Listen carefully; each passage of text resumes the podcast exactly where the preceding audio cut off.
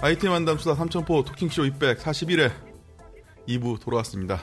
그 2부는 저희가 1부에서 서울대 출신인 분들을 자꾸 이야기를 했는데 저희 2부도 역시 서울대 아직 휴학 중이시죠? 네, 네. 휴학 중이신 분이 또 오셨어요. 박성훈 처장님께서 오늘 초대해 주신 이 서울대 휴학생 분 한번 네. 소개를 해 주시죠. 어, 헤이딜러라는 중고차 경매 앱 운영 개발자라고 해도 되죠, 그죠? 대표? 네, 제가 개발하진 않았지만. 아 네. 개발은 안 하셨어요? 네. 어. 운영을 하고 계신 예, 박진우 대표신데, 그러니까 전화를 저희가 이제 항상 먼저 하잖아요. 섭외를 네. 하고 이럴 때, 그래서 아 왠지 좀 이제 되게 젊으신 분일 것 같다. 네. 라고 생각을 했는데 어우 저는 휴학 중인 학생인 줄은 상상도 못했어요. 네. 어. 자 그럼 일단 그 얘기부터 한번 나눠보죠. 일단 네. 지금 서울대 지구교육학과 네. 지구과학 교육과. 아 지구과학 네, 이름이 길죠. 네. 지구과학 교육과. 교육학 교육학과 네, 학은 빼고요. 아 교육과 네. 그리고 사범대고 네. 예, 지금 그러면 2학년까지 마치셨고 네. 군대는 갔다 왔고 네. 이제 3, 4학년 남았고 네. 그 네. 교생 실습에 험준한 산이 남아 있고 네. 그 벤처 동아리 네, 서울대학교 학생 하셨어요? 벤처 동아리에 있었습니다. 그럼 그게 중앙 동아리인가요? 그 사실상 그 학교에 등록은 되지 않은 동아리인데요. 예. 근데 알아서 뭐 그 운영을 하고 있는 어. 등록은 되지 않고 운영은 하고 있습니다. 어 되고 있고 학교에서 인정받지 못한 그저 중앙 동아리로 어. 인정받지 못했지만 네 한 매년 50명 정도 회원이 있고요. 예. 그래서 그래도 규모가 꽤 큰 동아리입니다. 어 그러니까 단과대 동아리가 아니라 네, 전체 동아리 전 학생들에게 개방은 돼 있다. 맞습니다. 네. 아 이름이 뭐죠? SNU SV입니다. Student Ventures가 SNU 뒤에 붙어가지고 예. 네. 어 Student Ventures. 네. 거기서 이제 일기 출신이 게임빌 이투스 스피킹 맥스 뭐 그런 이제 1세대 벤처 선배님들이 많이 나오셨고요. 그리고 지금도 뭐 아자르 이런 유사한 앱들이 좀 요즘에 엄청 잘 되고 있는 앱들이 그 중간 출신 선배님들이 계십니다. 어. 그래서 그 송병준 대표는 거기랑 관계 가- 없나요? 아, 송병준 대표님이 저희 동아리 만드셨습니다. 아 역시 1세대예요? 네, 일기이시고요. 네. 어. 아니 그 중앙 동아리로 등록도 안 돼 있는 이 네. 창업 동아리에 어. 네. 어마어마하신 분들이 그러게. 배출이 되셨네요. 어. 아, 그럼 송 대표 가끔 놀러 와서 삼겹살 쏘나요? 한 번씩 이제 오셔가지고요. 어, 저희, 진짜? 네, 다 긁어주고 가시고요. 아 좋은 선배님이시네. 오. 네. 의외인데. 아, 이 업계선 짠돌이로 소문났는데.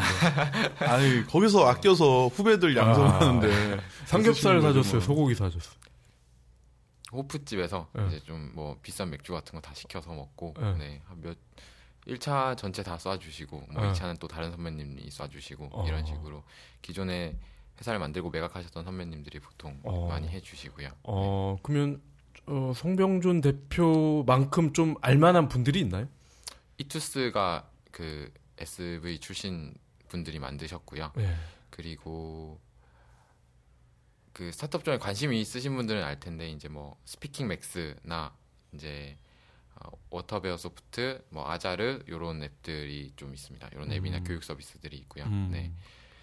어. 막 엄청 대중에 알려지진 않았지만 음. 저희가 총 이제 좀 엑시스를 했거나 어느 정도 상장이 됐거나 했던 기업들의 가치를 매겨 보면 음. 뭐 1조 한 5천억 정도 전체 우리 선배님들이 만들어낸 기업 가치가 음. 그 정도 된다고 어. 그 합산이 됐거든요. 네. 어쨌거나 알려진 사람은 송병준 하나.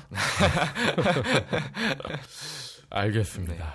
일단 국내 중고차 경매 시장부터 저희가 좀 청취자분들께 좀 알려드려야 될 것 같아요. 그래서 지금 찾아보니까 점유율이 3%밖에 안 된다.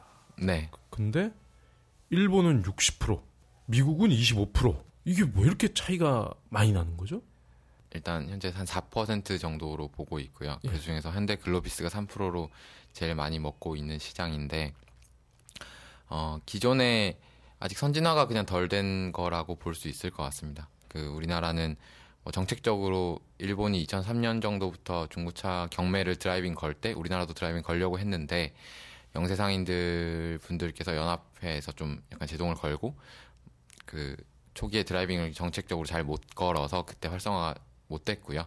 그래서 요즘에 이제 14년도 들어서 또 뭐 경매 관련 드라이브를 걸려고 하고 있는 상황이라 이제 앞으로는 좀 성장이 기대되는 상황이라고 볼 수 있고요. 네. 네. 지금까지 안 된 이유는 이제 좀 드라이브 걸 때 문제가 좀 있었다 정책적으로 그렇게 판단이 될 것 같습니다. 자, 그러면 이 중고차 경매 시장과 네, 중고차 시장을 조금 이제 잘 구분을 해야 될 것 같아요.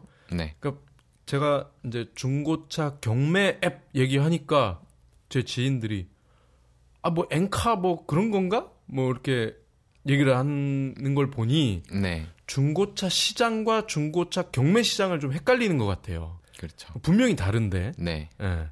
그거 좀 그 현대 글로비스를 네. 좀 사례를 들어서 좀 설명해 주시죠. 그 전체적으로 중고차 시장의 큰 부분을 보면 이제 세 가지 정도라고 볼 수 있는데요. 소비자 관점에서 가장 중심에 있는 건 매매상들, 자금을 활용해서 차를 사고 다시 더 비싸게 파는 그 매매상들이 중심에 있고 엔카 말씀하셨는데 이제 판매단 결국 판매 중개를 온라인으로 하건 뭐 지인을 통해서 지인 중고차 딜러가 하건 판매 중개업 시장이 한쪽에 있고요. 우리가 하고 있는 곳은 이제 그 말고 중고차 시장으로 중고차가 들어오는 매입 중개업 시장이거든요. 매입 중개업 시장에 이제 경매라는 분야가 있는 거고 4%라고 치면 나머지 96%는 지금까지 어, 신차 딜러분들께서 아는 중고차 딜러 한테 넘기면서 수수료를 받는 식이라든지 정비소에서 한다든지 보험사에서 그렇게 한다든지 그런 식으로 형성이 되어 있었던 거라고요. 그래서 우리가 그 세 가지 중에 중고차 매입 중개 시장으로 하고 있는 거고 그 방식에서 이제 경매 분야라 다라고 할수 있을 것 같습니다. 뭐 국내 소비자가 330만이라고 적혀 있, 있는데 의외로 많네요. 네, 330만 이라고 이제 통계적으로 처리가 됐는데 그거는 이제 차를 사고 팔 때 이전 등록 대수를 기준으로 예. 한 거라 그 통계적인 오류를 좀 보정하면 280만 대 정도 한해 거래가 되고 사는 사람 140만 명, 파는 사람 140만 명 정도로 볼 수 있을 것 같습니다. 네. 대기업이나 이런 데서 지금 막 뛰어들고 있다라고 네. 하는데 어떤 매력이 있는 거죠? 이 시장이 중고차 경매 시장이 네. 기업이나 그렇죠. 네. 자본 거대 자본 입장에서 네. 어떤 매력이 있는지.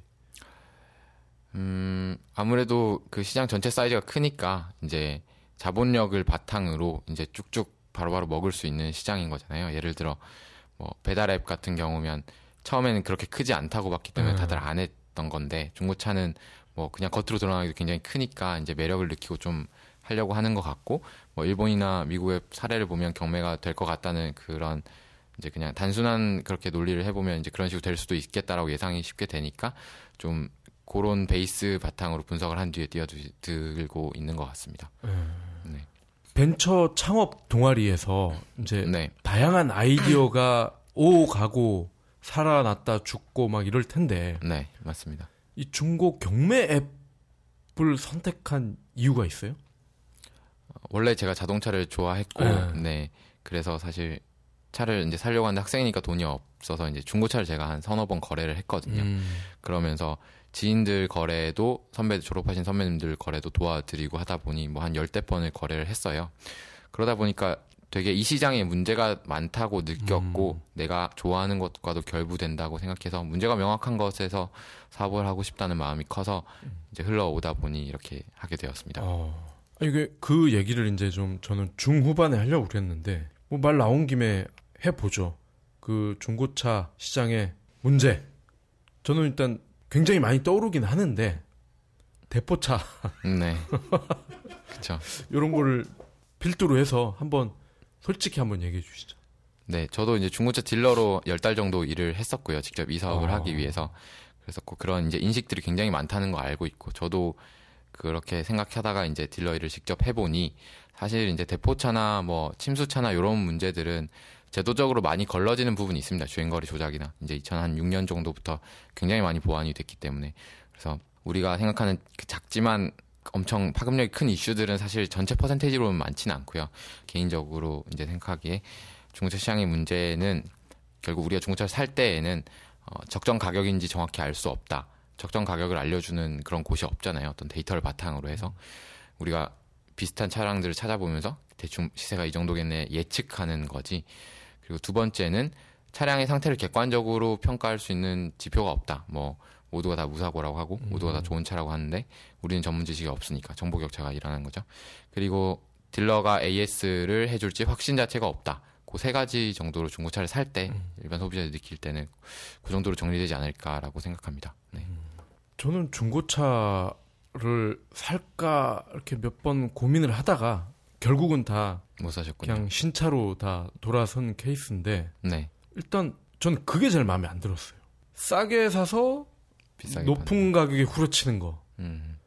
그게 너무 마음에 안 들었어요. 그러니까 중개상들은 가운데서 자기네들은 거의 뭐 하는 것도 없이 대당 뭐 몇백만 원 떼먹고 매입을 할 때는 완전 그냥 후려치고 맞습니다. 그런 어떤 뭐 그쵸. 노예, 노예를 파는 것도 아니고 그렇죠. 네. 그런 부분. 네. 예. 그렇죠. 근데 사실 그게 유통업이라고 생각을 하거든요. 뭐 제가 변호를 하는 건 아니지만 유통업의 속성상 싸게 떼와서 비싸게 파는 게 맞는 거고 그 소비자들은 시간이라는 그거 그러니까 예를 들어 저 평균적으로 한 45일 정도 걸리는데요. 내가 45일 참을 수가 없는 거죠. 그래서 45일 그 갭 때문에 그 갭을 딜러들은 자본을 가지고 사서 팔면서 뭐 한 7, 7% 정도의 수익을 얻는 거고요. 워낙 단가가 크다 보니 이제 일반인들이 좀 거부감을 많이 가질 수 있을 것 같고요. 네, 그 뭐 인식 자체는 맞는 것 같습니다. 그, 네. 아, 그 45일이라는 게 뭐죠? 아, 평균적으로 중고차 예. 딜러가 차를 샀을 때이 예. 차가 팔릴 때까지 걸릴 시, 걸리는 시간이 일반적인 국산 차량 같은 경우면 45일 정도 걸린다고 보, 봅니다. 네. 예. 아니 지금도 생각나는 게 제가 이제 엔카가 제일 물량도 많고 하니까 그렇죠. 네. 시간 날 때마다 거의 들어가서 물건을 보다가 이제 보통은 두 가지예요. 차를 팔 사람, 음, 네. 살 사람. 근데 웃긴 게 팔 사람은 파는 물건만 계속 보고 살 사람은 사는 물건만 계속 본단 말이죠. 네. 거기서 가격을 이제 자기 딴의 어떤 밴드를 정해버린다고요. 음. 근데 저 혹시나 해서 제가 그때 모 모델을 사는 가격으로 봤더니 어 뭐 얼마 얼마 이렇게 나와 있어. 네. 그래서 혹시나 하고 이거를 팔면 얼마를 받나 음. 하고 봤더니 세상에 이렇게 많이 차이가 날 수가 없는 거죠. 그렇죠. 갭이 어. 많이 크죠. 네. 그래서 이거 하나만 봐도 아 여기는 믿을 수가 없겠다. 맞습니다. 네. 네. 그래서 제가 철수를 했던 기억이 나네요. 그렇죠. 네. 네. 자 일단 그러면 헤이딜러 중고 자동차 가격 비교 서비스라고도 설명을 하고 중고 자동차 경매 앱이라고도 하고 그러네요. 네, 두 가지 차이가 뭐 있나요? 음, 사실 경매 앱은 예전에 좀 쓰던 단어다가 예. 이제 그 다음에 경매라는 단어 자체가 음. 뭐 파급력이 그렇게 없는 것 같아서 왜냐하면 음. 중고차 경매라고 검색을 많이 하는 줄 알았는데 많이 네. 안 하더라고요. 네. 그래서 좀 내 차 팔기 가격 비교 앱 이런 식으로 음. 바꿨는데요. 음. 어, 사실 그 내 차를 팔 때 경매 방식으로 파는 그 경매 비슷한 방식으로 판다라고 해서 뭐 비슷한 말인 것 같습니다. 네. 근데 이게 경매가 제가 생각하는 경매가 아니더라고요. 그렇죠. 네. 어 저는 보통 뭐 지지 옥션 뭐 이런 거 보면은 음, 하다못해 애완견도 경매를 할 때그 네. 도매상이라고 해야 되나 그런 그렇죠. 분들이 특정 장소로 가서 네. 뭐 얼마 뭐 뭐. 뭐 이렇게 하잖아요. 네네. 그게 아니라 이 헤이 딜러는 물건을 일반 소비자가 내놓으면 네. 딜러들이 거기서 경매를 하더라고요. 맞습니다. 예. 네. 그 방식을 좀 설명해 주세요. 네. 소비자가 차량 사진 다섯 장이랑 예. 정보 일곱 가지 정도를 넣으면 그게 가격 결정에 영향을 미치는 요소거든요. 그래서 그걸 넣으면 가격을 결정을 매입 가격 결정해낼 수 있는 모든 요인은 들어가 있는 거고요. 그래서 그걸 바탕으로 딜러들이 견적을 놓는데 남이 어떻게 놓은지 모르는 비공개 입찰 경매 방식이거든요. 뭐 우리 이번에 양재동에 그 부지 살 때 현대차랑 삼성이랑 음. 할때 서로 얼마 쓰는지 모르니까 자기가 쓸 수 있는 뭐까지 끌어올려서 쓰잖아요. 그런 식으로 유도를 하기 위해서 이제 비공개 입찰 방식으로 경매를 하고 어, 기- 시간은 48시간 정도 소비자가 원하면 24시간 내에도 가능하고요. 딜러들이 그 안에 입찰을 해서 소비자는 그 딜러의 프로필과 뭐 제시한 가격들을 보고 보통 최고 가격을 선택을 하죠. 그래서 음. 그 딜러에게 판매할 수 있는 그런 서비스입니다. 그래서 현대차가 뻘짓했잖아. 네. 10종가? 삼성은 그때 3조인가 어? 썼나요? 4종가 네. 이렇게 썼는데 두 배를 더 냈으니 아 우리 몽구 형. 자 그러면은 차량 기본 정보 다섯 장의 사진 네. 기타 내용을 적으면 된다. 네. 그럼 이거를 검증을 어떻게 하나요?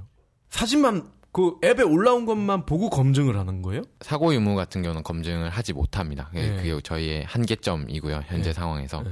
그걸 확인하기 위해서는 전문가가 가서 보거나 음. 우리가 뭐 영상 통화를 하는 방식으로 차량을 봐주거나 해야 하는데 나중에 이제 프로젝트로 준비를 하고 있긴 한데요. 음. 그래서 그거는 명확한 한계점이고 차량 외부에 뭐 스크래치가 있나 여부를 네. 확인하기 위해서 이제 그런 부분은 사진으로서 네. 이제 확인이 되니까 음. 최대한으로 이제 확인할 수 있도록 그렇게 조치를 한 것이 이제 사진 다섯 장을 올리는 것입니다. 네. 음. 뭐 등급이나 이런 부분은 다 확인할 수 있고요. 아니 뭐 이렇게 뽀샵 처리하고 그러면 어떻게 해요? 근데 실제 가서 이제 보면 이제 사실과 상이한 경우이니까 음. 그 경우에는 이제 그 가격이 거기서 내려갈 수 있겠죠. 그래서 그런 경우면 저희가 중간에서 이제 중계를 하고요.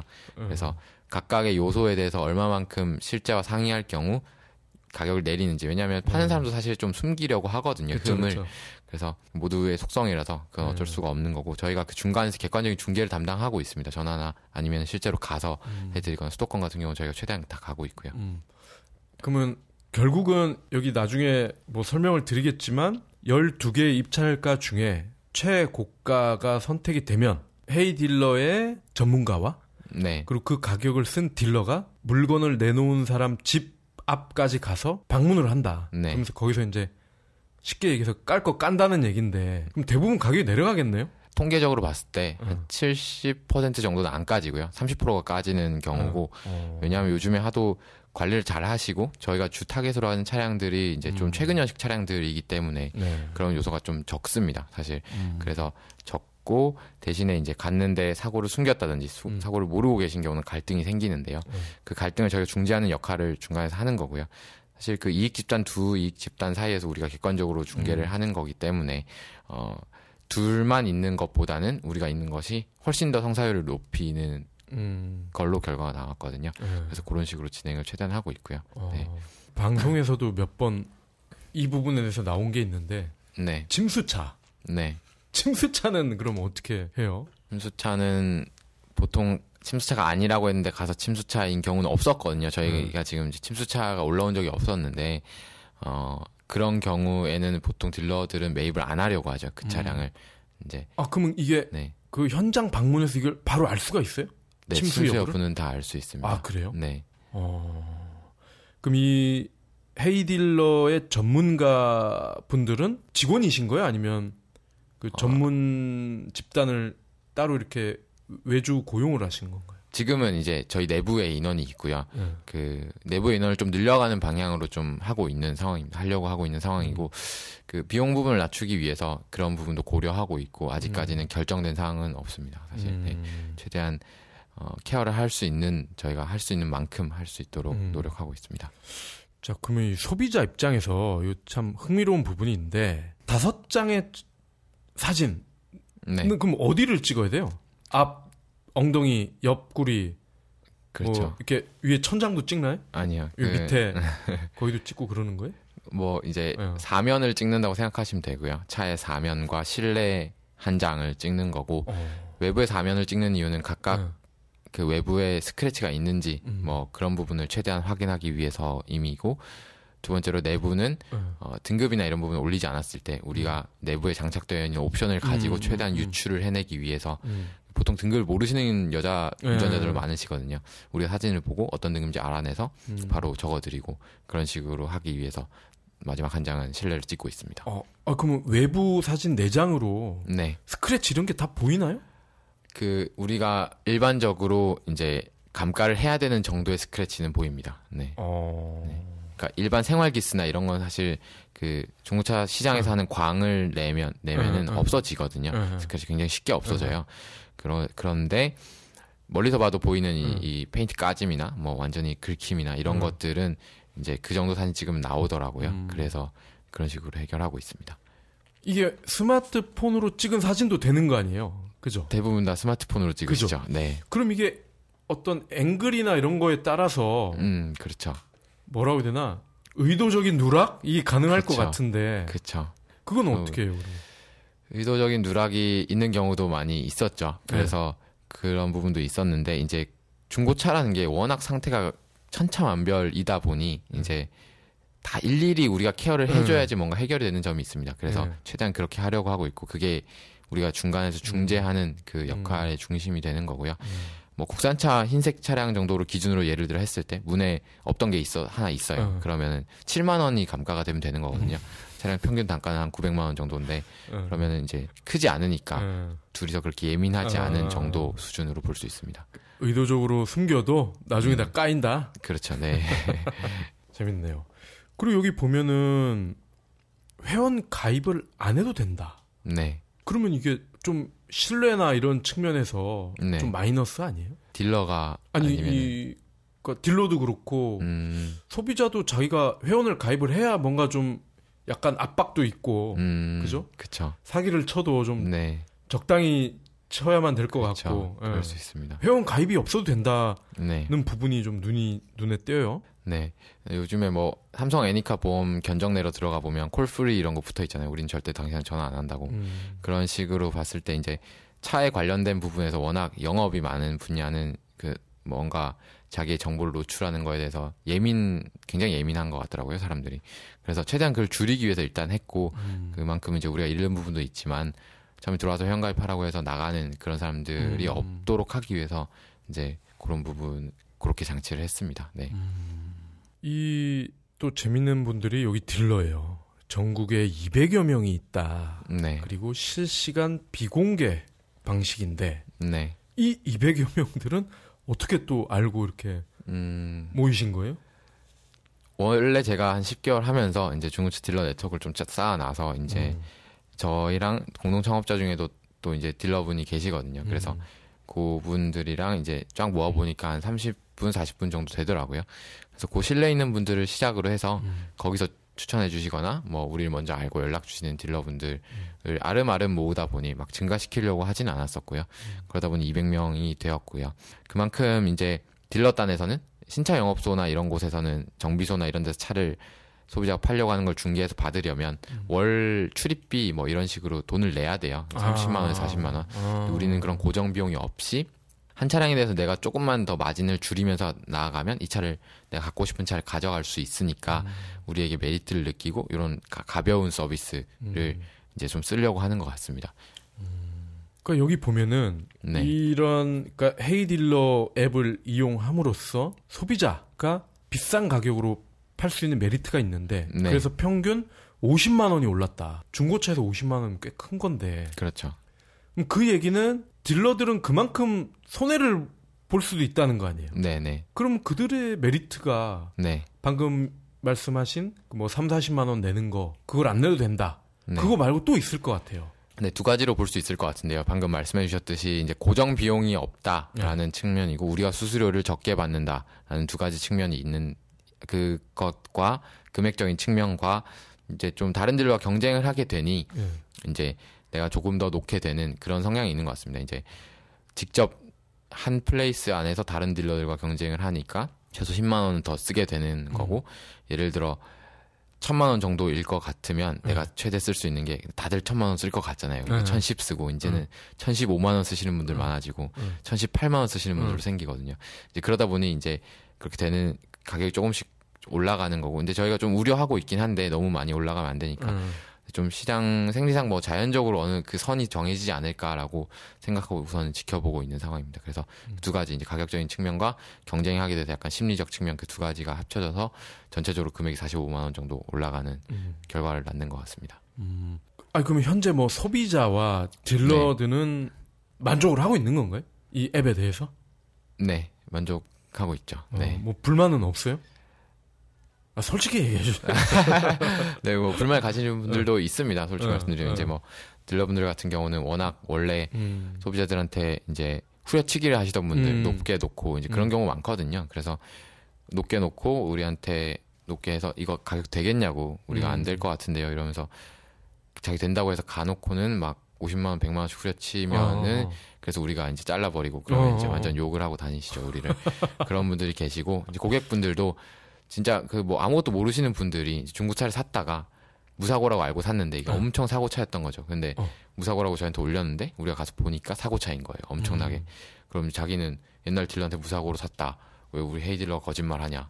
음. 짜고 거짓말한다 지금 그렇게 얘기하셔서 그래서 이제 좀 불만을 가지신 분들도 계시고요. 근데 원래 어차피 이게 중고차 시장 생리상 그렇게 생길 수밖에 없는 부분들인 것 같아서 음. 최대한 케어해 나가기 위해서 노력하고 있습니다. 음. 아 그러면 만약에 네, 헤이 딜러에서 그럼 일반 소비자도 차를 살 수가 있나요? 아니요 없습니다. 전혀 그럴 수가 없나요? 네, 그럼 그 헤이 딜러의 딜러에게 네, 딜러. 네, 차를 살려면 어떻게 해야 돼요? 그럼 이거는 전적으로 그냥 딜러를 위한 앱인가요, 그러면? 구입하는 거는 전적으로 딜러를 위한 앱이고요. 예. 어, 근데 이 차를 어떤 딜러가 가져왔네 이 딜러한테 이 차를 사야겠다 어, 어, 하면 어. 보면 아마 가격 메리트가 없어져서 다른 매물이랑 비슷해져 있을 거예요. 아니면 어. 굉장히 unique한 차 같은 경우는 연결해 드릴 수 있긴 한데 음. 지금은 저희가 한 가지만 집중하기 위해서 로드를 음. 그런 식으로 하- 펼쳐지는 않고 있고요. 음. 소비자가 직접 구입을 못하는 이유는 뭐 많은 이슈가 있는 것 같습니다. 이제 어, 그렇게 되면 우리가 또 다른 음. 더큰 시장에 발을 들여놓는 건데 음. 이거 하나조차 잘 못하면서 그까지 들여놓으면은 어, 제대로 된 것을 할 수 없을 것 같아서요. 우리 역량의 한계가 있을 것 같아서 음. 아직까지는 안 하고 있고요. 음. 아직까지는 이제 소비자 입장에서는 파는 쪽에 집중하는 앱이다. 맞습니다. 네. 예. 그렇군요. 자, 그리고 헤이딜러에서 설명한 걸 보니까 네. 거래 전 내 차의 정확한 가격을 알 수 있어 자신감을 안고 딜러들을 대할 수 있다. 네. 내 차의 정확한 가격을 알고 딜러들을 자신감 있게 대할 수 있다. 그런 말이 있습니다. 어, 뭐 이런 내용이 있어요. 그래요. 어. 네. 네. 근데 어쨌건 정보를 올려놓으면 딜러들끼리 실시간으로 비공개로 입찰을 하는 거잖아요. 맞습니다. 네. 소, 소비자를 어떻게 대해요? 근데 딜러가 소비자를 대할 때요. 어. 아, 둘 간에 그러니까 자신감 있다라고 그 저희 마케터분이 쓰신 것 같은데 음. 이제 그게 사실 어, 필요하지 않다라는 얘기를 좀 돌려 말한 건데요. 어. 왜냐면 우리가 예를 들어 차를 내가 팔려고 하는데 신차영업소한테 그냥 넘기지 않고 좀더 어. 비싸게 팔기 위해서 알아보려면 전화를 걸려면 이제 하루 종일 통화해야 됩니다 한 딜러랑 계속 음. 말 붙잡고 넘, 넘겨지고 저도 중고차 딜러 일하면서 배운 게 그런 거였거든요. 음. 그래서 그게 없이 둘 간의 커뮤니케이션은 그 딱 객관적인 지표로만 커뮤니케이션 하는 거고 내가 차를 올렸으면 내가 받을 가격만 받으면 되는 거고 그래서 그 피곤함이 제로로 만들어 주겠다 그런 의미입니다. 네. 음.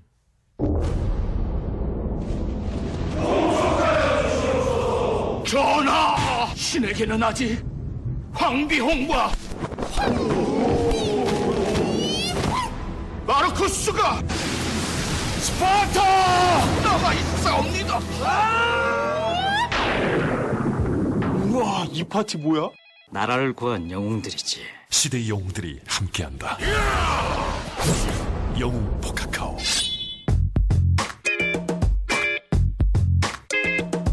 이 PD MacBook 어디 갔어? 아, 아, 오늘 가방에 넣고 오는데, 아, 가방이 이게 줄이 풀린 거야. 아, 그래서 지하철에서 이게 떨어졌거든요? 아, 작살이 나버렸네? 아, 참. 작살났어? 예. 아유, 아, 짜증나. 아이 무슨 IT 전문 팟캐스트 진행하는 사람이 그런 거 하나 제대로 못 챙겨. 가방 뭐 나쁘지 않은 거예요. 근데 너무 오래 썼나봐. 줄이 좀 헐거워진 것 같아요. 좀 겁나 좋은 거 하나 장만을 해야 되는데, 뭐 추천해줄 만한 거 없어요? 음, 아 그럴 때는 고민하지 말고 타거스 거 사. 타거스. 기아 타이거스 아니고 Targus. 아니, 또 무슨 또 실없는 소리야. 어, 그럴까 봐요. 그 지난번에 이혁준 대표님 한번 나왔을 때 이야기 음. 들었는데, 음, 좀 괜찮은 것 같더라고요. 디자인도 좋고 어, 아주 찔겨. 음, 그렇군요. 이혁준 대표님, 뭐 좋은 거 없어요? 좀 좋은 거 추천 좀 하나 해주세요. 그러니까 이 PD님은 아무래도 자주 이동을 하시니까 내구성도 좀 좋아야 될 거고 착용 감도 좀 편해하셔야 될 거고요. 또 가격도 아무래도 저렴해야 좋아하실 테니까 이번에 새로 나온 T1211 모델을 강력 추천드립니다. 거기 보면 또 멋있는 말이 또 있어요. 네, 어디 무섭네요. 경쟁자가 아닌 함께 시장을 키워가는 아. 파트너가 되겠습니다. 네, 예. 네. 아, 그 기사 보고 말씀하시는 어. 거네요. 네네. 그쵸, 그 좀 네 기자분께서 잘 써주셨던데, 아. 네, 네, 그래서 아이 뭐 네, 이렇게 참 좋은 말만 이렇게 네, 많이 써놨구나. 네, 자, 그러면 이제 이제 본격적으로 여태까지 이제 워밍업이었고 이제 경쟁자 얘기가 나와서 이제 네. 경쟁자 얘기를 해봐야 될 것 같아요. 네, 소비자가 파는 데 집중을 하겠다라고 네, 했으니 네, 일단 SK 엔카 보배 드림을 우리가 또 빠뜨릴 수가 없어요. 네, 여기에서도 팔 수가 있으니까. 그렇습니다. 그죠? 네, 네, 그럼 이들 제가 볼 때는 얘네가 뭐 어떤 양대 브랜드인 것 같은데 물론 뭐 오토 갤러리인가 뭐 그런 것도 네, 있긴 한데 그런 것도 있죠. 네, 엔카와 보배 드림이 제일 유명하지 않나 맞습니다. 싶어요. 네, 파는 사람이다 내가 이들과 어떤 매력이 음, 좀 다르다. 음, 다르다고 좀 표현을 하면 좋을 것 같아요. 뭐 우리가 낫다 뭐 얘네가 낫다 이거보다는 매력이 좀 다르다. 이런 식으로 접근을 해보면 좋을 것 같아요. 우선 요 앞에 말씀드렸듯이 이제 그 딜러 커뮤니케이션이 예를 들어 내가 보배드림에 올려서 팔려고 하면 일반 소비자를 하더라도 가격적인 메리트는 있죠. 거기서는 이제 직거래로 하게 되면. 음. 근데 그 저도 직거래를 많이 해봤는데 굉장히 많이 거래가 빠그러지거든요. 중간에 음. 차를 사러 와서 음. 실물이랑 좀 다르니까 가버리고 아니면 내고를 어이없이 친다든지 진짜 소비자들도 엄청 딜러랑 뺨치게 그렇게 후려치시는 분들이 많아요. 음. 잘 모르시니까 얼마나 가격이 되는지 그래서 그런 피곤한 커뮤니케이션 없이 이제 차를 팔 수 있다라는 커뮤니케이션 측면의 장점이 있고요. 두 번째로는 내가 딜러에게 하루 만에 처분하겠다라고 했을 때 편의성 있게 처분하겠다고 했을 때 가격을 많이 받을 수 있는 앱 딜러와 1대1 또는 2대1 정도로 얘기해서 내가 거- 얻어낼 수 있는 가격보다 내가 한 번에 뭐 몇백 명의 딜러한테 경쟁을 붙였을 때 얻어낼 수 있는 가격이 음. 당연히 높거든요. 그래서 그런 두 가지 이점이 엔카 보배드림과 다른 것 같습니다. 음. 아니 그러면 엔카의 장점은 뭐예요? 헤이딜러 대표가 네. 보는 엔카의 장점. 엔카의 장점이요. 음. 우선 SK라는 게 붙어 있으니까 네. 뭔가 믿을 것 같, 믿을 수 있을 것 음, 같고요. 음. 저희도 SK 플래닛이라는 곳에 공교롭게 입주해 있는데 어. 사무 사무실을. 근데 그렇고 SK 엔카 지금 와서 SK 엔카만의 장점은 없지만 이제 시장 초반 2000년도 초반에는 그 온라인으로 이렇게 자기들이 자 정보를 공개해서 네. 실제로 중고차 시장에서도 중고차 딜러의 마진이 엄청나게 줄었습니다. 그래서 정보를 공개함으로써 온라인상에 이제 가격을 막 엄청 높게 부를 수 없는 그런 식의 판매단에서 결국 딜러가 소비자한테 팔 때에 가격을 엄청나게 낮추는 역할을 가격 부품을 없애는 역할을 해왔고 그 의미가 계속해서 이어져 오는 것 같습니다. 네. 그리고 이 비슷한 카테고리인 것 같아요. 네. 바이카, 네, 첫차, 네. 그 심지어 카톡도 있어. 카톡, 아 그래요. 그런 것도 나왔나요? 네. 카, C A R talk, 음, 카톡도 있는데 바이카와 첫차랑은 비슷한 모델인 거죠? 네, 굉장히 비슷한 모델이고요. 아까 말씀드렸던 비공개 경매가 아니라 그쪽은 공개 경매 방식이라는 아, 점이 다른. 공개 경매. 그것만 다르고 다른 모델은 거의 비슷하고 판매를 할 때 이제 적극적으로 저희 개입을 하냐 딜러와 소비자 사이에서 그 부분에 저희가 더 적극적으로 개입하는 것이 그 차이가 있습니다. 음. 네. 자, 그러면 앱으로 이제 차를 판다. 그러면은 모르겠어요. 한 40대 이상의 어떤 중장년층 분들은 네, 좀 거부감도 클 것 같아요. 맞습니다. 아니 네. 이 비싼 집 다음으로 감 나가는 자산인데 네, 이걸 어떻게 스마트폰으로 파냐 가능하기는 하냐 뭐 이- 맞습니다. 이런 걱정을 많이 하실 것 같아요. 네네, 그쵸. 그래서, 네, 그런 걱정이 많이 있으신 것 같아서 많이 안 들어오시는 것 같기도 하고요. 그런 분, 그쪽 층에서는, 네, 앞으로 좀 해결해 나가야 할 네. 과제인 것 같습니다. 뭐, 우리가 스마트폰 지금 이렇게 많이 쓸줄 음. 몰랐던 것처럼, 네. 앞으로 뭐 3년 뒤에는 어떻게 될지 모르는 거고, 더 확장될 거라고 믿고 이렇게 가고 있습니다. 그걸 보니까 작년 10월에 이제 오픈을 하셨는데 네, 출시 이후 현재까지 네, 최단 기간 중고차 거래 성사 기록을 세웠다. 네. 25건 맞나요? 네, 이제 좀 응. 더 많아졌고요. 응. 이거 언제 내는지 정확히 잘 기억이 안 나는데, 한, 이제 한 50건쯤 조금 넘었던, 넘은 것 같고요. 그렇습니다. 최단 어우. 기간은 사실, 그 약간 수식어로 들어간 응. 것 같아서, 네. 아유, 그러면 집계가 안 되니까. 50건이면 매출액으로 치면 꽤 되겠어요. 매출액은 천만 원이죠. 네, 그러면. 얼마 안 되죠. 아, 순 네. 매출액 그쵸. 네, 순 매출액이 천만 원이죠. 천만 원. 네, 네. 어. 아니 여기 되게 재밌는 얘기 많았을 것 같아요. 50개를 파는 동안 좀 기억에 남는 일몇 기억에 가지 남는 좀 일이요? 소개해 주세요. 음, 뭐 특이한 소비자가 있었다. 음, 아 이걸 말해, 말해도 되게 저희는 다 아, 뭐, 말해도 돼요. 어. 다 말해도 돼요. 그 저는 못 갔었는데 이제 저희 현장 실장님이 가셨는데 네. 너무 이쁜 분이 나오더래요. NF 소나타였는데 너무 이뻐가지고 나왔는데 그분이 베세라 씨라고 연기하시는 연기자신데 아직 완전히 유명하신 분은 아니고 베세라? 네 몰라. 베세라고 치면 나와요. 근데 치면 나오긴 나와요. 그래가지고 그 딜러 분도 보고 너무 예쁘다고 막 그러고 둘 다막 어. 예쁘다 예쁘다 하다가 어. 뭐깔 것도 안 까고 그냥 어. 차 사오고 네, 아. 그랬습니다. 네. 스크래치를 못 봤구나. 미모에. 네. 그쵸. 아, 그렇죠. 얼굴에 스크래치가 있나 없나 그걸 확인했겠지. 그쵸. 어, 네. 재밌네요. 네, 그랬던 게 있는 것 같습니다. 네. 음. 하나는 또 차를 팔려고 했는데 이제 그분이 교수님이셨는데 네. 이제 뭐였지? 아무튼 무슨 사단법인 시험 같은 거 출제하는데 갑자기 어. 너 오늘 들어가야 돼 이러면 바로 들어간대요. 그날 밤에 들어가야 된대요. 그래서 음. 그 문장구 다 호텔에서 숙식하면서 문제 아 만들잖아요. 수능 시험 내고 그런 네, 수능 비슷한 어. 이제 뭔가 공식 시험이었나 봐요. 그래서 저희랑 연락이 두절돼서 이제 어. 딜러랑 갔는데 없어가지고 막 이제 난리가 났던 경우가 어. 있었고요. 그 아내분이 나오셔가지고 지금 몇 달 동안 들어가 계신다. 어. 그래서 지금 아직도 대기 중인 상태입니다. 어. 연이 지나서 시세가 떨어질 것 같은데 어떻게 될지 음. 모르겠네요. 네. 아니 그럼 혹시 뭐 자동차 전문가나 아니면 네. 딜러분께서 네. 매물을 올리신 적은 없으세요? 자기들이 갖고 있는 매물이요. 네. 아, 아니, 그러니까 게 그냥 있습니다. 네. 시범 삼아 음. 딜러분들도 좀 그런 걸 한번 테스트 한번 해볼 것 같아요. 아, 자기가 가지고 그렇죠. 있는 차를 어느 정도의 가격을 책정을 받을 수 있을까? 아, 예, 예. 예, 이 플랫폼 안에서는 네, 네. 그렇죠. 뭐 그런 경우는 그런 경우도 종종 있죠. 근데 종종 있고 초반에는 그 비율이 좀 많았었는데 사실 근데 이제 최대한 저희가 걸러내고 있고 어떤 매물인지 알 수 있으니까 전화 드려서 이제 실제로 낙가마라고 하는데요. 내가 갖고 있던 차를 잘 안 팔리니까 다른 지역의 매매상으로 보내는 일 거의 원가에 음. 그 낙가마 거래도 저희 헤이즐 앱을 통해서 할 수- 하고 있습니다. 그래서 얼마 전에 험머 이제 막 그런 오. 차량을 판매하기가 쉽지 않거든요. 어. 그래서 부산에 있던 차량을 서울로 판매하시겠다고 음. 험머를 올리셨는데 서울에 계신 이제 수입차 전문 양재 오토 갤러리 계신 분이 매입하겠다 해서 그게 이제 올라가고 있습니다. 음. 서울로. 네. 올라갔습니다. 차 중에는 좀 그런 허머 같은 좀 특이하거나 사연 있는 차 없었어요? 그 어느 날 이제 보니까 벤틀리가 올라왔더라고요. 그래 벤틀리가 올라오고 그 다음 날 X6가 올라오고 어. 그다음 포르쉐가 올라왔는데 어. 주차장은 똑같은 거예요. 어. 그래가지고 주차장 배경이 똑같아서 뭐 이렇게 똑같지? 뭐 이- 이상하네 생각했는데 한 분이 그 세대를 다 갖고 계신 거고 어.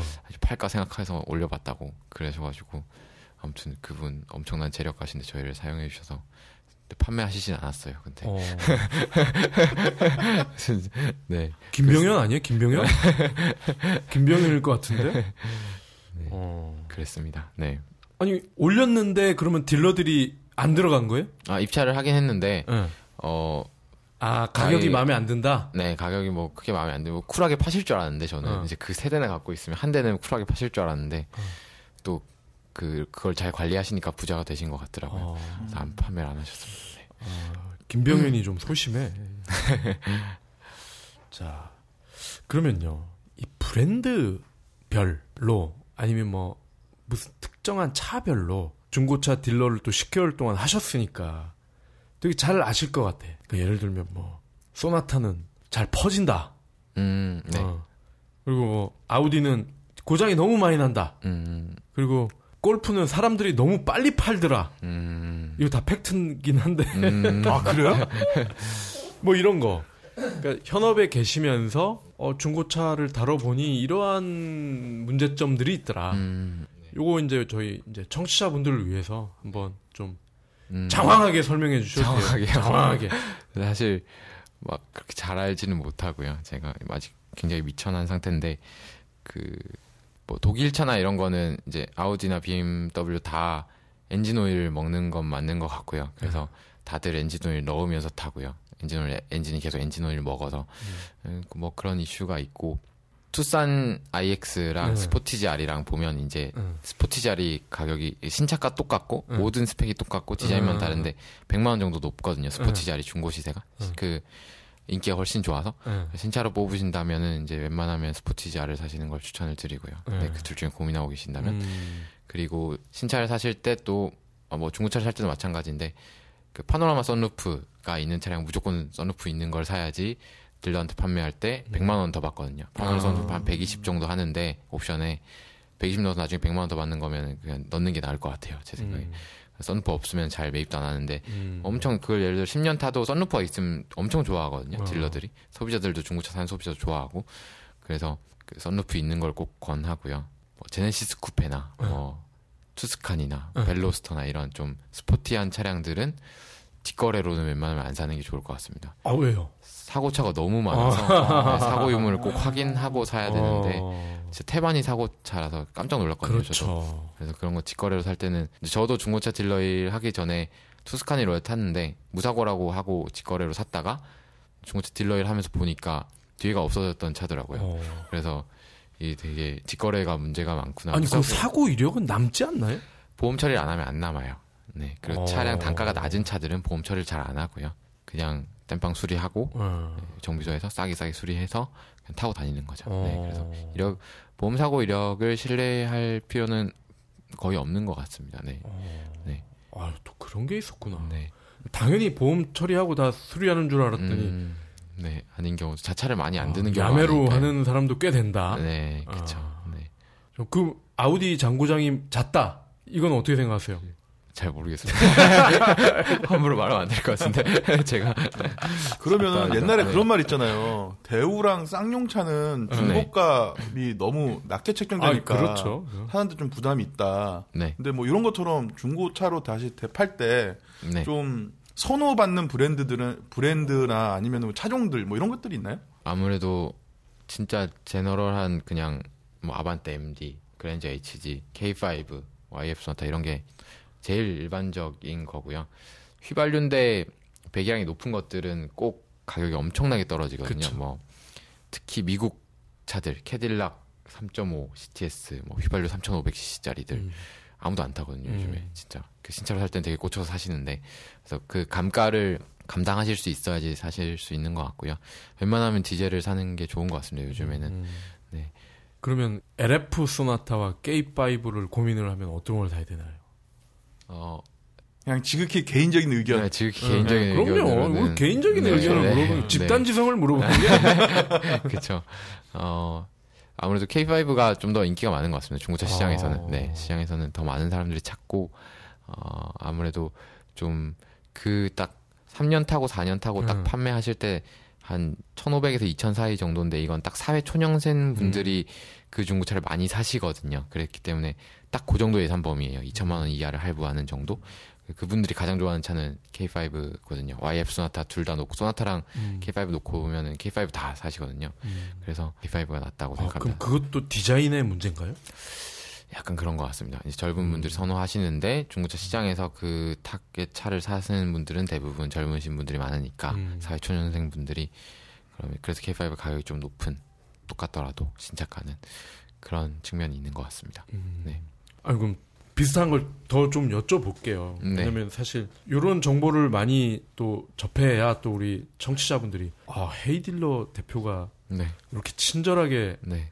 아- 알려주시니 네, 전, 완전 전문가는 아니고요. 그막 네. 아, 헤이, 걱정해야 되는데 네. 헤이딜러 앱은 진짜 네. 믿을만 하겠구나. 아 그래요. 아또 네. 이런 또 간접 네. 효과가 있어요. 네, 네. 예, 다 돌아오니까요. 네, 뭐. 네. 예. 그러면 이 초년생들이 또 골프 많이 사요. 골프랑 미니, 그렇죠. 네, 미니를 또 많이 비교를 하거든요. 네 맞습니다. 두 모델은 어떻습니까? 두 모델은 그 수입차 쪽은 제가 사실 많이 건들진 않았어요. 그래서 그게 또 그냥 개인 성향으로 구입을 하시는 것 같아요. 완전히 성향이 음. 좀 다르고 음. 둘은 좀 더 약간 클래식한 그냥 일반적인 거 좋아하시는 분들은 골프를 좀 많이 찾고 조금 튀는 걸 좋아하시는 분들은 미니 쿠퍼를 많이 찾으시는데 그래서 그 선택지인 것 같고요. 사실 둘 다 사실 꽤 좋은 차라서 뭐 굳이 말할 필요는 없는 것 같습니다. 근데 뭐 미니 쿠퍼는 나중에 나이 들면 잘 못하니까 음. 젊을 때 중고차로 사시려면은 미니 쿠퍼가 좀 더 좋지 않을까. 그 그런 개인적인 생각이 있습니다. 네. 아니 아까 그 썬루프 얘기가 나왔는데 네. 저는 차 살 때 달아달라고도 안 했는데 달려져 있었나요? 옵션이 뭐 그게 그거밖에 없다고 그래서. 달아서 얘가 나오더라고. 네, 네. 그래서 한 번도 뚜껑을 열어보지는 않았는데 저는 그 메리트를 모르겠어요. 아, 그래요. 뭐 담배를 피는 것도 아니고 네, 뭐 바깥 공기가 뭐 한국이 좋은 것도 아니고 맞습니다. 그왜왜 다는 거예요, 왜 그거? 다는 거냐고요? 어. 그러게요. 그 안 다는 게 좋으셨을 것 같네요. 100만 그 원을 뭐- 왜더 주는 거예요? 이유가 있을 거 아니에요. 그게 이제 아무래도 어떤 중고차를 사려고 할 때 젊으신 분들은 특히 더 그런데 약간 이 쫙 열리는 그 환상이 있는 음. 것 같습니다. 우리가 시운전을 보통 하는데요. 어. 판- 판매할 때 시운전 하면서 이제 썬루프를 딱 열어드리면 어. 자기가 약간 상상을 하시는 것 같아요. 아, 내가 여- 휴가를 여름에 가서 어. 바닷가에서 약간 썬루프를 열고 약간 그런 상상을 하시는 것 같은데 그래서 되게 그게 구매에 좀 많은 영향을 끼치는 것 같고요. 어. 뭐 1,500짜리 차인데 뭐 한 100만 원 정도 더 줘서 썬루프 있는 거 어. 이왕이면 사지 뭐 나중에 달지도 못하는데 달 수 있는 것도 아니니까. 그래서 아무래도 구매에 영향을 많이 젊은 분들한테는 특히 많이 미치는 것 같고 어. 파노라마 썬루프랑 또 옛날 썬루프랑 다르잖아요. 어. 파노라마 썬루프 위에 다 뚫리니까 되게 그 메리트가 커지는 것 같습니다. 네. 아니 그 컨버터블도 아니고 그렇죠. 그거 조금 열리는 거 가지고 호들갑을 정말- 떤단 말이에요. 그렇죠. 아 근데 파노라마 썬루프 120만 원 주고 달고 네. 중고차 팔 때 100만 원 더 얹어서 받을 수 있으면 네. 나쁜 셈은 아니잖아요. 네, 그렇죠. 근데 아예 안 쓰시면 뭐 좀 나쁜 셈이 될 수도 있을 것 같긴 그리고. 혹자는 제 친구는 파노라마 썬루프 음.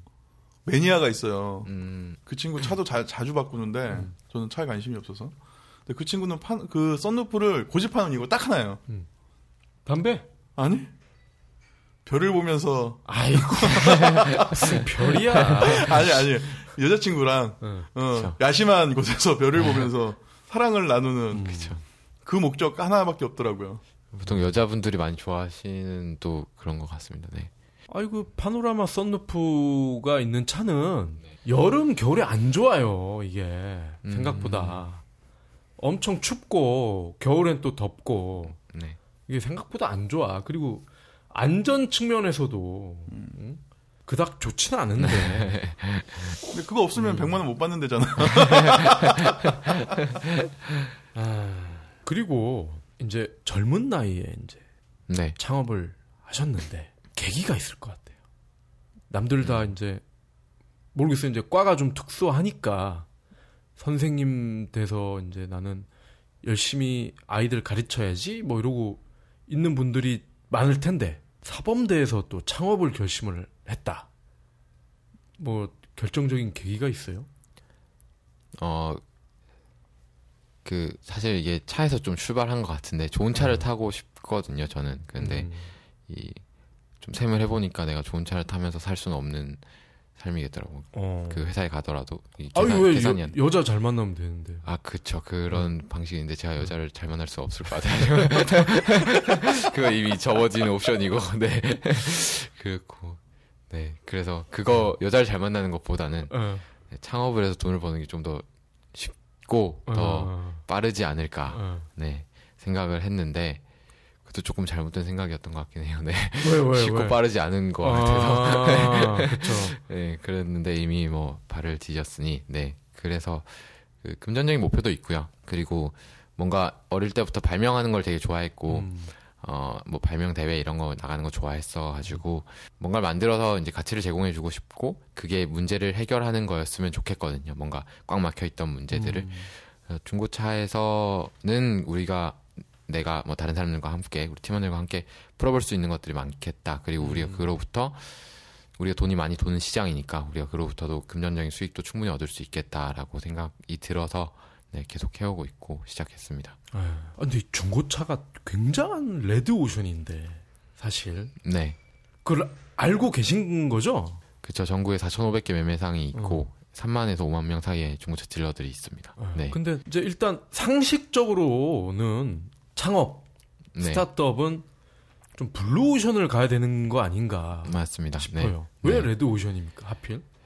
그 다 얻는 게 있고 잃는 게 있다고 생각을 하는데요. 문제가 명확하고 블루오션인 곳은 결국 굉장히 똑똑하신 분들이 한 3년 어. 전부터 준비를 어. 해서 그게 딱 드러날 때 시장에서 product를 내면서 나가시겠죠. 근데 우리가 그렇게 준비가 철저하거나 뭐 이렇게 능숙하고 경험이 있지 못하니까 그 앞으로 뭐 잘 될 것 같은 사물 인터넷 뭐 핀테크 이런 것보다는 그냥 지금 문제가 명확하고 우리가 그 이렇게 맨땅 헤딩하면서 실행력으로 풀어낼 수 있는 그런 레드오션이라도 그 실행력이나 그런 걸로 해결할 수 있다고 봐서 그래서 그 둘 중에 이제 블루오션 아니면 문제가 명확한 거 둘 중에 우리가 한 가지만 선택하자 해서 그 문제가 명확한 걸 좀 하고 싶었습니다. 네.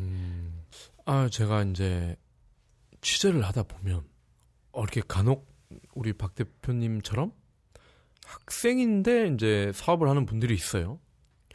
그 최근에 제가 만났던 분들은 중학교 동창인데 여행사를 차렸어요. 그래서 아 요즘은 우리도 이제 미국처럼 재학 시절에도 창업을 곧잘 하는가 보다 이렇게 생각을 했었는데 되게 어떻게 보면 이게 굉장히 힘든 결정이잖아요. 사실 특히 우리나라 남자들이라면 2년 꼬라 먹어야 되고 꼭 거기다 재수 한 번 하고 또 복학할 때 잘못 복학하면 또 이거 아다리 안 맞으면 또 네. 졸업도 늦어지고 그러면 얼추 제대로 졸업해도 서른 막 이렇게 될 수 있다고요? 그런 상황에서 2년 3년을 사업을 한다 휴학을 하고 만약에 사업에 실패했을 경우에 굉장히 리스크가 클 수도 있거든요. 네. 동기들에 비해서 뭐 사업만 계속 한다면 모르겠지만 만약에 접고서 맞습니다. 내가 정규 분포 곡선을 따라 보겠다 이렇게 네. 되면은 2, 3년 늦게 시작하는 거잖아요. 네. 어떻습니까? 이 결정하기가 쉽지 않았을 텐데. 지금까지 제가 이거를 하기 위해서 회사에서 또 1년 일을 했었고요. 다른 벤처 음. 회사에서. 지금까지 카운트를 해보면 한 26, 26개월 정도를 아. 이제 소진을 한 것 같은데 되게 처음에 나이브하게 생각하고 창업에 대해서 진짜 모르고 사업을 음. 잘하는 방법에 대해서도 모르고 어떻게 하는지도 뭐 지금도 많이 모르지만 정말 모르지만 그래서 이제 시간 소모가 엄청 지금까지 많이 됐고 뭐 처음에 생각했을 때 뭐 1년 안에 다 음. 성공시키고 끝날 줄 알았거든요. 그래서 음. 바보 같은 생각이었고 계속 오다 보니 이제 이렇게 됐는데 어 사실 앞으로는 이제 좀 작년 말해서 좀 결심이 많이 섰습니다. 그래서 한 3년은 더 여기다 꼬라 박자 라고 어. 공동 창업자들이랑은 얘기가 됐고 그래서 그런 각오를 하고 하고 있고요. 뭐 잃을 게 많다는 건 알고 있지만 잘 되면 또 얻- 그만큼 얻을 게 많으니까 네 그래서 잘 하기 위해서 네 노력하고 있습니다 매일매일. 아, 3년을 더 투자하겠다. 네 그때까지 휴학이 돼요? 이렇게 사무실이 저희 거기 있으니까 뭐 응. 구학점 이렇게 들으면서 이제 다닐 수는 있겠죠 학교를.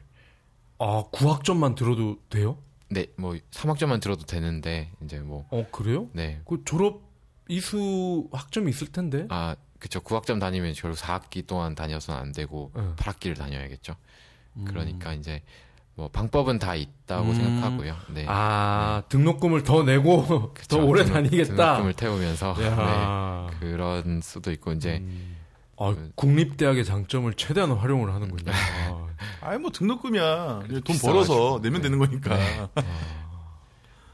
학자금 대출이 있어가지고 근데 아이고. 아, 하긴 근데 뭐 만약에 정말 최악의 경우에 실패를 해도 네, 어차피 뭐 이제 교단으로 가든 이렇게 해서 이제 학생들을 가르칠 때 어이 뭐 그 어떤 교사 교사들보다 네. 더 좋은 선생님이 될 것 같아요. 근데 이제 교사로는 생각은 안 하고 있고요. 전혀. 네, 어. 전혀 원래부터 생각 없었는데 이제 어떻게 하다 보니 오게 되었는데 성향상이 약간 안 맞는 것 같고요. 뭐 예를 들어 너무 할 게 없으면 예전에 학원 강사도 좀 했었는데 어. 뭐 학원 강사를 하는 게 나을 것 같습니다. 교사보다는. 음. 네. 아 미리 좀 죄를 뿌려서 죄송한데 네, 제, 제 동기 중에 네, 그 서울대 국어 교육학과 네. 동기가 있어서 네, 신문사. 네. 음, 네, 근데 이 친구가 하여튼 그 얘기를 했었어요. 나는 절대 교사 안 할 거야. 그러다가 이제 이 친구도 언론사 네, 뭐한 10년 정도 있다가 네, 이제 몸 담는 곳마다 이제 어려워지고 뭐 음. 잘안 풀리고 이제 마지막에 이 친구가 야후에 있었어요. 아 정말 야후 뉴스 팀에 코리아 예. 야후 철수했잖아. 네. 그러고 나서 선생님 됐잖아. 아, 결국에. 아, 예. 그러셨군요. 아, 웃을 일은 아닌데. 네. 하여튼 뭐, 네. 뭐 남들보다는 어쨌건 네. 제가 볼 때는 좋은 어 네. 백그라운드가 있으니까 네. 아, 뭐 크게 걱정 안 하셔도 될 것 같아요. 감사합니다. 네. 자, 그리고 네. 또 제가 지금 생각나는 게 학생이면서 창업했다가 또 제가 만났던 분이 이음 아, 네. 이음 그 박 희은. 어, 박희은 대표 네. 하고 그거 짝퉁이 또 하나 있었어요. 이음 짝퉁이 있었는데 아, 그래요? 뭐요? 그 매즘? 친구도 뭐 이런 거예요? 저 한양대 학생이었는데 아, 네. 이름이. 이정훈이라고 아, 네. 가물가물한데 기억이 안 나네요. 네. 뭐 하여튼 여기는 그러니까 이음이 하루에 한 명을 보여줬었는데 네. 얘네는 세 명을 보여주는 거야. 아, 그럼 세 명은 해줘야지. 그래서 뭐 하루에 11시인가 12시에 네. 그 여자 맞습니다. 얼굴이 딱 뜬다는 거예요. 네. 그래서 이음은 한 명인데 자기네 세 명을 해가지고 하여튼 여기도 어쨌건 그 시장의 2위까지 맞습니다. 올라왔었죠. 네. 아, 그래서 얼마 전에 이정훈 대표가 결혼도 했더라고. 오. 아, 그래서 네. 잘 풀린 것 대단하시네요. 같아요. 네. 어, 거기도 한양대 무슨 학내 벤처 동아리였던 아, 것 같은데. 음. 그렇군요. 네. 좀 이렇게 잘 된 케이스도 있어요. 네. 감사합니다. 음. 네. 자, 그러면 그 이런 후배들한테 당부를 하고 싶은 얘기가 있을 것 같아요. 그러니까 이런 벤처 동아리에 있는 후배들 네. 이 사업을 한번 네. 졸업을 하기 전에 네. 성공을 하든 실패를 하든 맛을 보는 게 좋다. 아니면 일단 학생은 학생이니까 공부 열심히 하고 네. 나중에 좀 사회생활 좀 한 다음에 네. 기본적인 거 좀 갖춘 다음에 그때 하는 게 좋을 것 같다. 어느 쪽이세요? 사실 저는 이제 개인적으로 그거를 결론 내릴 만큼 아. 그 해보지를 못했고 잘 해보지 못했다고 생각하는데 그 대신 선배님들께서 어. 이제 저희한테 해주시는 말씀은 사실 반반인 것 같습니다. 어. 그 학생인 게 무슨 상관이냐 어. 일을 잘하면 프로처럼 하면 되는 음. 거다라고 말하시는 분들이 반이고 더 보고 더 공부하고 음. 최소 졸업 예정 상태가 돼야지 음. 할수 있다라고 하시는 분들도 많고 근데 뭐 미국이나 이런 데서는 그냥 당연히 바로 하는 거지 뭐 이런 시각이 많죠. 그렇고 그래서 결국 완전히 다 자기 선택인 것 같고 네 뭐 떠밀려서 하는 사람은 아무도 없으니까 그냥 막 되려고 시작하려고 하는데 뭐 하지 말라고 해서 안 음. 하지는 않을 것 같고요. 뭐 이런 얘기를 듣는데도 뭐 변하지는 않을 것 같습니다. 음. 그런 사람들 그렇죠, 그렇죠. 창업하는 사람들이 누구 얘기 듣고 안 하고 하는 거 하는 거 아니니까요. 네. 그래서 네 그렇습니다. 네. 주위에도 이렇게 창업하신 뭐 선배나 친구들 많이 있을 것 같아요. 어때요? 그들을 보면은 어떤 이 데이터가 누적이 되나요? 아 그 확률 같은 거 어, 말씀하시는. 그 그들의 어떤 비즈니스나 어떤 아. 시장 상황, 성과 네. 이런 걸 봤을 때 나름의 빅데이터가 있을 거 아니에요. 좀 편협된 부분의 데이터가 있긴 하겠죠. 네. 어, 어때요? 근데 사실 뭐 음. 이 졸업하고 준비하시다가 나오셔서 하시는 분들의 성공 확률은 좀 더 높은 것 같습니다. 근데 음, 어, 뭐 워낙 저희 동아리 스타일이 이제 그냥 학생 때 시작을 많이 하고 학업과 이제 병행한 막 10학점 이렇게 병행하면서도 성공적으로 성공하신 분들도 많거든요. 뭐 막 엑시스를 하진 않았지만 음, 뭐월 몇 천씩 따박따박 세 명이서 꼽히는 회사를 만들고 뭐 그런 회사들도 뭐 열 몇 개가 있고요, 사실. 그래서 충분히 이제 인내심을 갖고 끝까지 해서 하면 선배님들 말씀인데 그 실패를 하건 성공을 하건 끝까지 하는 그걸 하면 이제 결국 두세 번 안에는 잘 될 수 있다. 그 라고 말씀을 많이 하시더라고요. 그리고 맞는 말씀인 것 같고요. 그 끝까지 가기 전에 실패 그 그만두는 것만 아니면 이제 성공 확률이 그렇게 낮진 않지 않을까 생각 선배님들이 그렇게 말씀하십니다. 네. 네. 이 중고차 이제 경매 사업을 이제 네. 사업에 뛰어 들어셨는데 네. 많은 생각이 있을 것 같아요. 이거를 워낙 레드 오션이기도 하고 내가 차를 좋아서 했지만 스마트폰을 기반으로 한 다른 사업도 한번 해봤으면 좋았을 것 같은데 내가 왜 그때는 차에 꽂혀가지고 그 생각을 못했을까 이런 부분도 있을 것 같아요. 요즘 뭐 딱 꽂히는 게 있어요?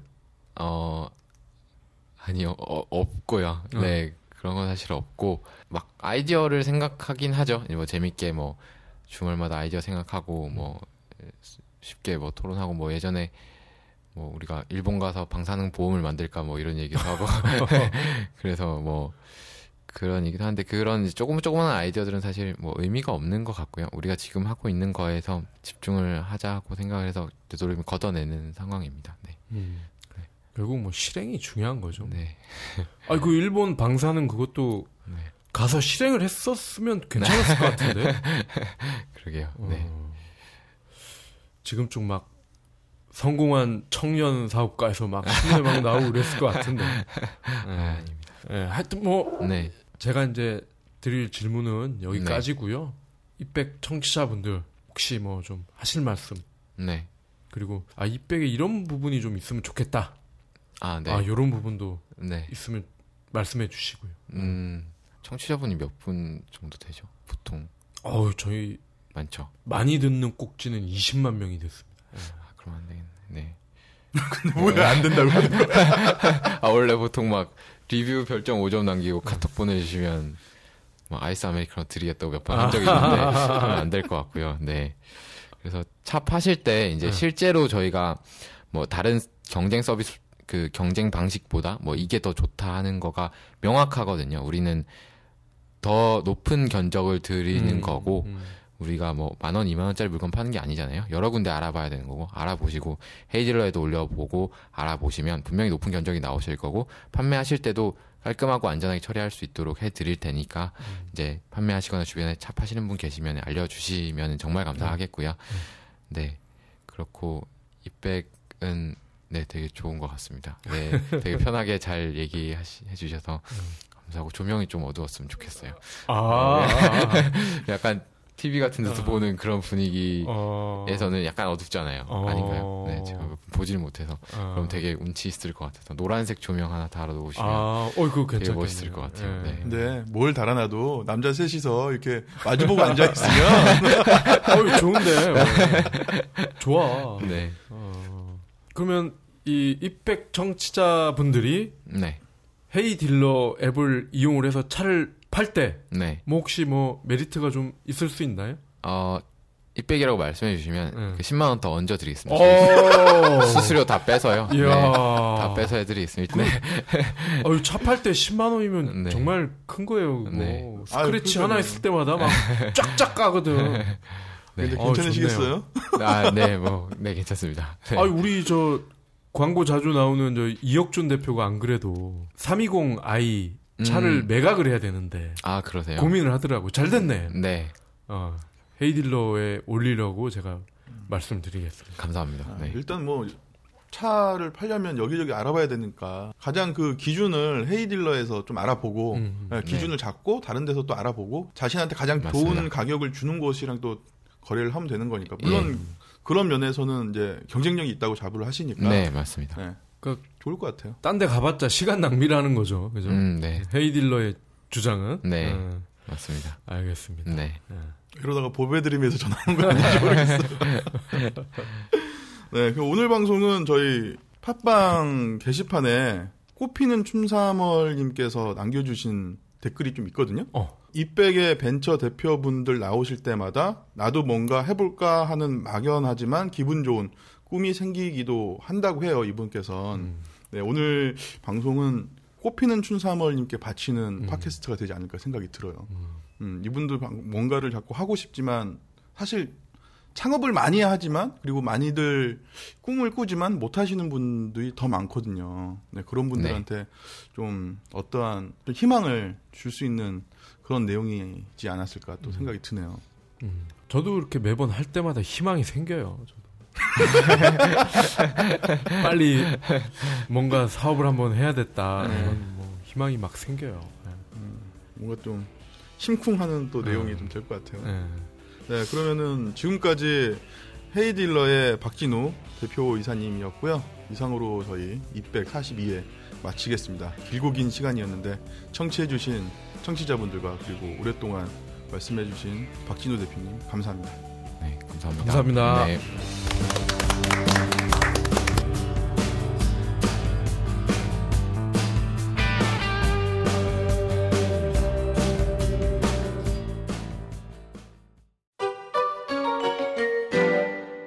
콘텐츠 발전소 IMC 플러스